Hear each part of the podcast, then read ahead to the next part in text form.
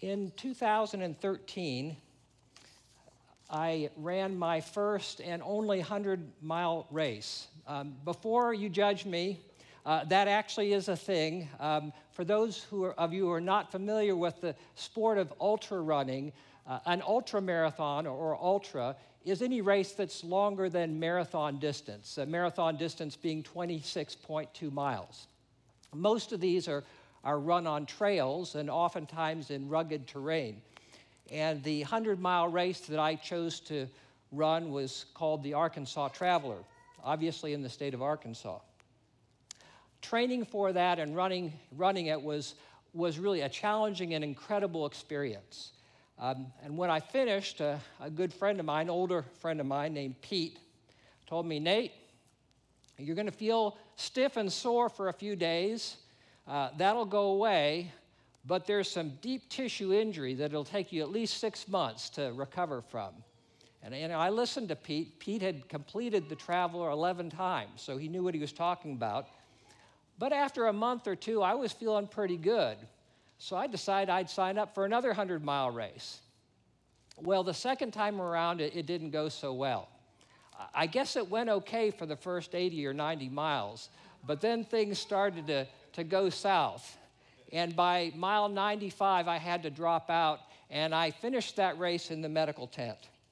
Uh, what I learned from that was that even when we don't feel like it, our bodies still need rest. And what's true of our physical bodies is also true of our minds and our spirits. We need rest. But rest is really hard to come by in our 24 7 culture. Uh, in fact, I work for an organization, the CDC, that has that in its logo. At the bottom of my work emails, it says 24 7, as if we need to tell ourselves and other people, you know, we don't take a break. You know, we're always on. It's hard to find that rest.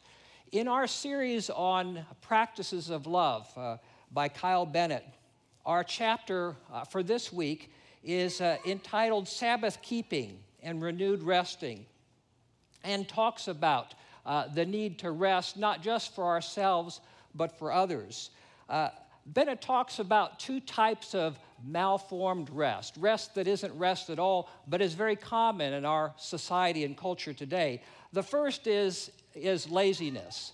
Uh, you know, you, you kind of work until you can't work anymore, and then you just crash, you veg out on the sofa, whatever. Um, well, uh, sleep is good, sleep is important, but sleep is not the same as rest. And idleness, likewise, is not the same as rest, not the rest to which God has called us.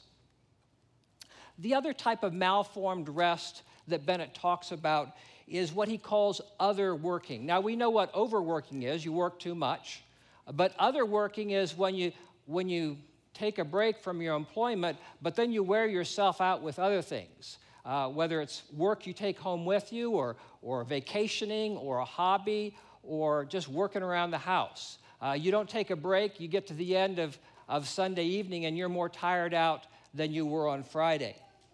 Both of these things are common, but these are not the kind of rest that we need, not the kind of rest that God calls us to. Now, I have to confess, I don't rest well. Uh, this is a challenging message for me to give because I'm still working on it. Um, I don't rest very well. Now, I know how to rest my body and I know how to rest my mind. I just have trouble resting them both at the same time. My father loved hunting and fishing and he would have loved nothing more than to have me, his eldest son, enjoy and have a passion for that together with him. But I'll be honest, it just drove me crazy. The kind of hunting and fishing he did turns out involved a lot of sitting around waiting for something that might or might not happen. And I just did not have the patience for it. Even today, uh, the easiest way for me to clear my mind, to give my, my thoughts a rest, is, is to go out for a long run or some other uh, physically active way. Uh, however, we rest ourselves, though, the point that Bennett is making in this chapter is that our rest should not just be for our own sake to serve our own needs, but to serve the needs of others. We can and should love our neighbor with our rest. This brings us to a particular type of rest, Sabbath rest. And Bennett, in this chapter, uh, talks about the three reasons that the Protestant reformer John Calvin gave for practicing the Sabbath. The first is we practice the Sabbath, we've practiced Sabbath keeping so that we can meditate on God's kingdom with others. This kind of resting, this Sabbath resting to which God has called us, is a communal activity. It connects us with others. The second reason we practice Sabbath keeping is so that each of us can meditate on God's word personally. There's a vertical aspect to connect us to the source of our strength. The third reason is a little surprising. The third reason we practice the Sabbath is to ensure that we don't oppress those who work for us. Now, that's not something that uh, is uh, commonly taught in Sunday school, but it's important. Uh, when I'm working, it usually means other people have to work as well. In my organization, I get almost as many emails after hours and on weekends as I do during the normal working day. But every email that I send on a weekend or after hours is usually more work for someone to respond to. And so we rest not just for ourselves, but so that others can, can rest as well. I'd like to focus in more on the meaning of Sabbath, though, because I think as we understand what God has for us in the Sabbath, we'll be better able to enter into His Sabbath rest. First, the Sabbath is sacred time, it's time set apart. Uh, God is present in all time, but present in a particular way in the Sabbath. Quote from uh, Rabbi Abraham Heschel The Sabbath is to time what the temple and tabernacle are to space. The Sabbath is a cathedral in time. On the seventh day, we experience in time what the tabernacle and temple represented as spaces, which is eternal life, God in the complete creation. The Sabbath is sacred time. The Sabbath is also an acknowledgement of God's ownership of all time, of all our time. Uh, as the tithe is a recognition of God's ownership of all we have, the Sabbath is a recognition that God owns all of our time. Now, when we tithe, it's not a matter of, you know, this is God's portion and this is mine. It's a recognition that all that we have is from the Lord and it's a stewardship. It's a reminder that it all belongs to Him in the same way. The Sabbath is not, you know, this is God's time, the rest is my time. God is master of time because God has the authority to order our time. He's master of our lives. Uh, God also, um, uh, the, the Sabbath is also, uh, was and is for the Jewish people a sign of the covenant, um, like circumcision uh, for the Jews, or for us New Testament believers, like baptism or communion. It's an external physical sign of an internal, invisible spiritual reality, a sign of the covenant.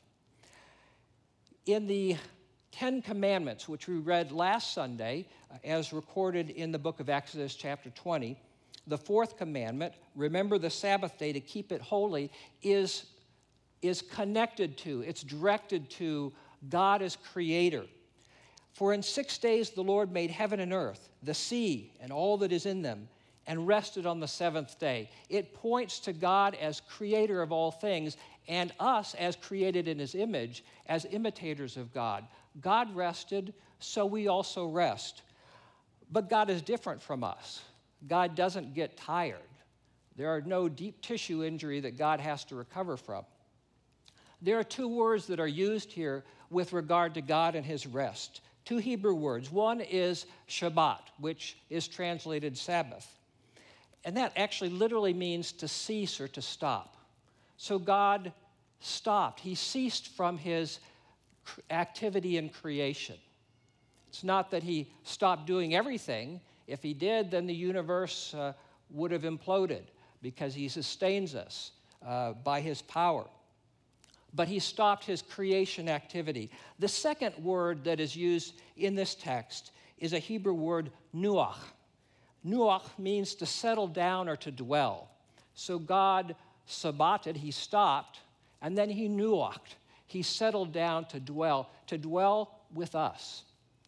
God remains active and he remains engaged during his rest. Uh, the second place that the Ten Commandments is recorded for us is in the book of Deuteronomy, Deuteronomy chapter 5. And it's almost word for word the same, uh, including uh, the fourth commandment observe the Sabbath day to keep it holy as the Lord your God commanded you. But there is a difference here. Uh, as it goes down in the text, in Exodus chapter 20, the connection, the pointing was to God as creator. Here in De- Deuteronomy 5, it points to God as our deliverer and redeemer. You shall remember that you were a slave in the land of Egypt, and that the Lord your God brought you out from there with a mighty hand and an outstretched arm. You were slaves in Egypt, and you worked every day. Now you are redeemed, you are delivered, you are no longer slaves. So you honor the Sabbath and keep it holy. Jesus, I believe, had this in mind uh, when he came into the synagogue on a Sabbath, as recorded in Luke chapter, six, uh, Luke chapter 13. he saw a woman there bent over with a disabling spirit. And he says to her, Woman, you are freed from your disability. He uses freedom language in his, uh, in his words to her. And he lays his hand on her, and she's healed. Well, the Sabbath, the, synagogue ruler is, is upset by this, and he, he comes to Jesus and he quotes the, the fourth commandment. There are six days in which work ought to be done. Come on those days and be healed, and not on the Sabbath day. Well, Jesus has a reply for him. You hypocrites, he says.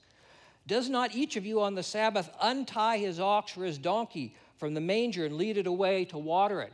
Uh, you'll deliver your animals.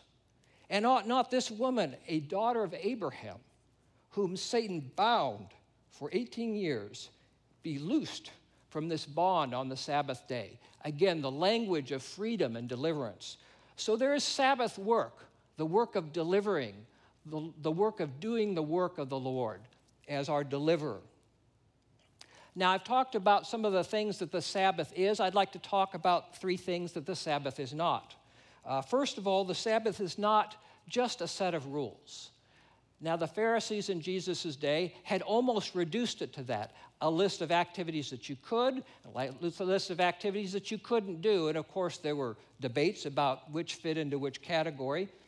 But the point is that the Sabbath looks to freedom, looks to God as deliverer. We're not to be enslaved again into a legalistic set of rules with regard to the Sabbath. The Sabbath belongs to the Lord. It's a Sabbath to the Lord. It doesn't belong to us, but it is for us. The Sabbath was made for man, Jesus said, not man for the Sabbath. The Son of Man is Lord, even of the Sabbath. The second thing the Sabbath is not, the Sabbath is not an absence of all activity. It's not idleness. There's Sabbath work versus regular work when uh, they asked Jesus, Is it lawful to heal on the Sabbath? He said, Which one of you has a sheep? If it falls into a pit on the Sabbath, will not take hold of it and lift it out? Of how much more value is a man than a sheep? So it is lawful to do good on the Sabbath. There is Sabbath work, work that is life giving, work that is good. The third thing the Sabbath is not, it's not just about the seventh day. The Sabbath is a unifying theme throughout the entire scripture, throughout all of human history. Uh, there was not just the Sabbath day, but also the Sabbath year and the year of Jubilee. So, a lot more we could say. But the, the bottom line is that the Sabbath is closely tied with the idea of completion and abundance. The Sabbath concept starts at the very beginning of creation. As we look at uh, the, uh, the works, the days of creation in Genesis chapter 1. Um, after each day, uh, there's the statement, and there was evening and morning and the first day. And there was evening and there was morning the second day. And it goes on all the way up through day six. But when we get to day seven, there's no evening and morning the seventh day. Uh, in a sense, the Sabbath day, the seventh day of rest, continues. There's a perpetual Sabbath. Hebrews chapter 4 uh, says, So then, there remains a Sabbath rest for the people of God. And this is what Jesus called us to Come to me, all you who labor and are heavy laden, and I will give you rest. it's an invitation to rest from our works and to rest in God's grace, uh, doing His work, His Sabbath work. Our New Testament reading from this morning that we just heard uh, from the book of, of Ephesians, chapter 2, says, For by grace you have been saved through faith, and this is not of your own doing, it is the gift of God, not a result of works, so that no one may boast. For we are his workmanship, created in Christ Jesus for good works, which God prepared beforehand that we should walk in them. We rest in his grace and rest from our works. And these good works that God has prepared for us to do, this is his work, his good work, his Sabbath work. So, this is an invitation to rest in Him, but it's also an invitation to relationship, an invitation to rest in God, to rest with God, to rest with others, and to rest for others. Our Old Testament reading this morning, the, the one about the serpents, um, is uh, those cla- one of those classic stories in the Old Testament. The people of Israel again rebel against the Lord and complain, and God sends this time uh, serpents uh, to discipline them, and they come crying to Moses, asking him to pray on their behalf. Their request is very simple uh, no more snakes. We're done with snakes, we've had it with snakes. Ask God to take away the snakes. God doesn't do that, does He? Instead, what He does is He gives them what they need. He gives them healing, and a healing that comes from Him. And this symbol of the, of the healing, the bronze serpent that's lifted up, uh, becomes a symbol for Christ. We read in our gospel reading this morning, and as Moses lifted up the serpent in the wilderness, so must the Son of Man be lifted up, that whoever believes in him may have eternal life. What do we want? What do we ask for? We want more time. We want less stress. We've had it with stress. Remove the stress, Lord. But what God gives us is what we need. He gives us a Savior who, when lifted up, draws all people to Himself and invites us in with the words, Come to me, all who labor and are heavy laden. I will give you rest. This is an invitation into a life giving relationship. So, as we prepare our hearts in just a moment uh, to take communion, to celebrate the Eucharist, observe we symbolically lift Christ up as an act of proclamation of the gospel and an invitation to enter into his rest. This week, may we all be careful to enter into God's Sabbath rest. Amen. Now, uh, let us uh, come together to uh, speak the words of the Nicene Creed.